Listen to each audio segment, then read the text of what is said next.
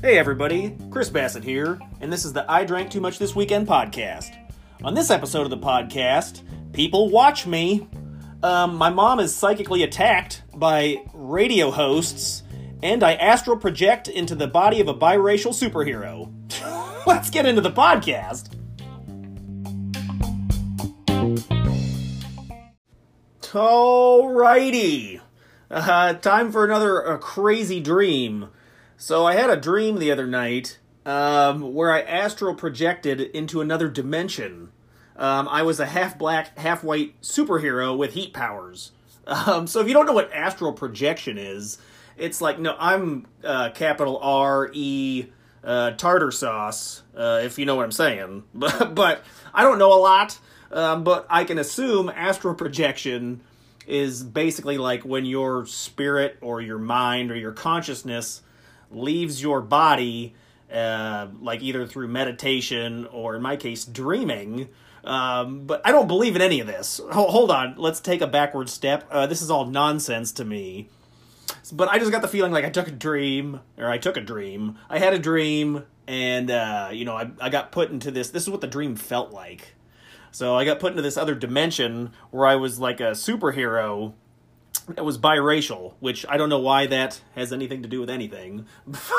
but anyway, um, so in this in this alternate universe, um, I had like superpowers from heat, and I remember like uh, there was a scenario where uh, my girlfriend got horribly burned from another villain that had heat powers and so, from what I remember, uh, this the landscape was like super advanced civilization. There was like technology and like automated machines everywhere. It looked like cyberpunk.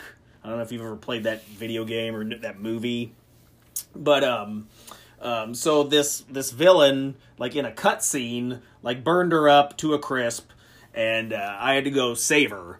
And how I like my powers originated from like tiny, um, uh, organically, but like spliced with technology bugs, like these half and half cyborg bugs that were tiny, like Ant Man sized things. They they grow they crawled into your ear, and like could went into your brainstem and like manipulated your DNA and brought out latent uh, latent abilities Anyway, anyway, hey, can you tell that I've had a lot of coffee today? Or okay, then.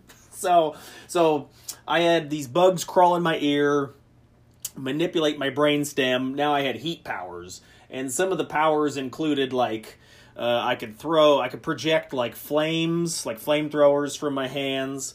Um, the soles of my feet could emit you know, like uh, rocket like blasts so I can fly like Johnny Storm from Fantastic Four.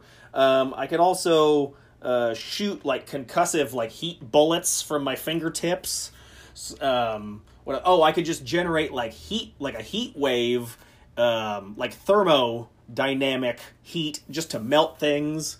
And then I could have like uh, uh, abilities that would like raise or lower the temperature surrounding people or things. So I could like make people sick by inducing like heat stroke. They would like vomit or pass out. Um, so so for whatever reason, I knew that the uh, the supervillain was like downtown. So I flew through downtown, and the fortress was like very heavily guarded. Um, I was weaving in and out of traffic and I just remember like cars were futuristic, and as I flew by, they like exploded because it was so hot. So they were like melting to the the ground or exploding, um, like from the pressure.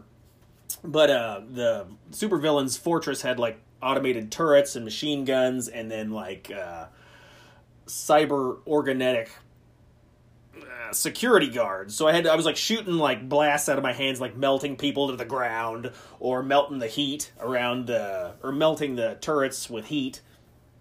Um, so I get into the villain's like um, top floor of his complex. I, I make my way up the building, and inside the main uh, location, there's it's like a giant sex dungeon. full of various torture tools and like old devices and he was up there Um, I just had to like melt through the steel walls. Um, and surprisingly, he was real weak, so I just basically like snapped my fingers, uh, fire emitted, and just blew him up. And I was like, well, that was anticlimactic. so he had security cameras everywhere, and like, uh, so it's caught me on camera. And then I thought I saw from like a third perspective that I was like on the news, and I was like trying to get uh, caught or whatever. So I broke free of the building, and uh, like drones and helicopters were chasing me, and I just kind of flew off into the night. So I woke up and I was like, wow, what the fuck? So that's why you don't do LSD before bedtime. So let's take a step out of Fantasyland, uh, and we will relive some of my traumatic uh, past events of my life. so I'll just I'll just reminisce about some things, and maybe you can understand. There's no way you're understanding, but just gain gain some insight onto uh, my mental illnesses. Um, I do remember like one of my first jobs uh, when I was a teenager. Uh, I think I was 14. Uh, the reason I had to get that job was because uh, my parents divorced and mom could no longer afford the you know I stay, stayed with mom and she could no longer afford the rent. So she's like, "Christopher, you need to get a job and pay this pay these bills."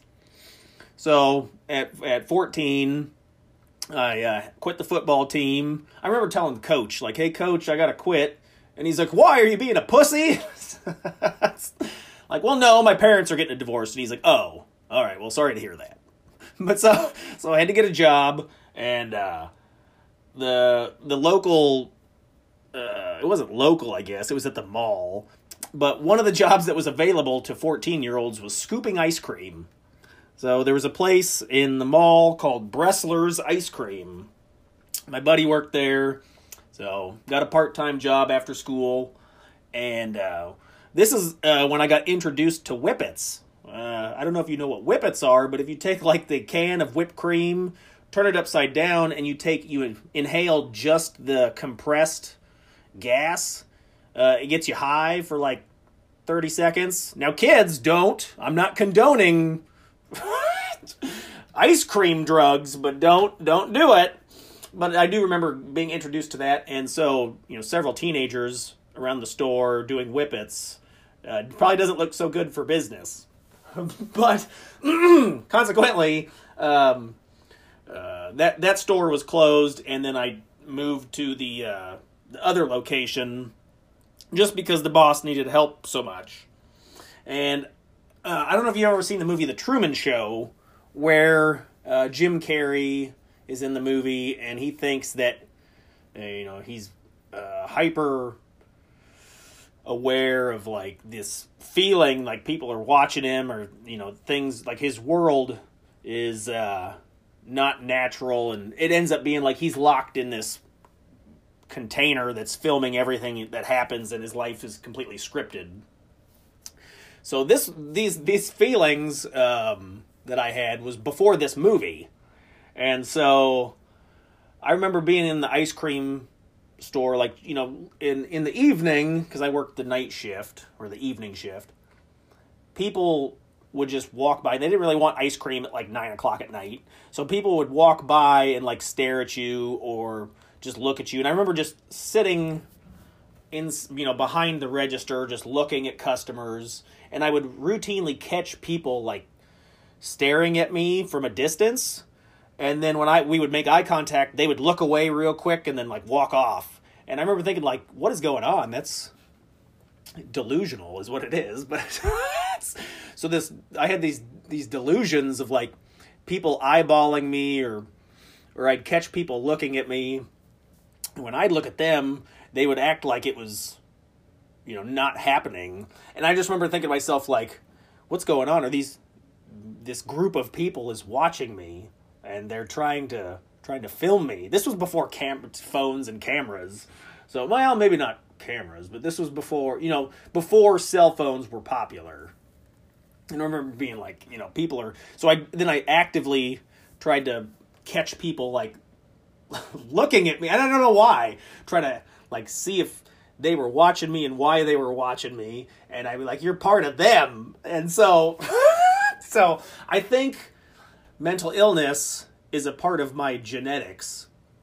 And you know, as you get older, you know, you you learn about yourself, and that that part of my life where I had this overwhelming uh, like tickle in the back of my brain, like people were out to get me. I don't know what the, if that's conducive to people that are habitual drug users or if it's but so in relation to my I know my my my uh, family history uh, I can remember a time when I was younger and my mother had something happen where she had like a nervous breakdown. I just remember being, I don't know, nine or ten years old, and you know, mom and dad were still together, and mom was like screaming horribly in the bath. She was locked herself in the bathroom, and she was screaming, having like a panic attack.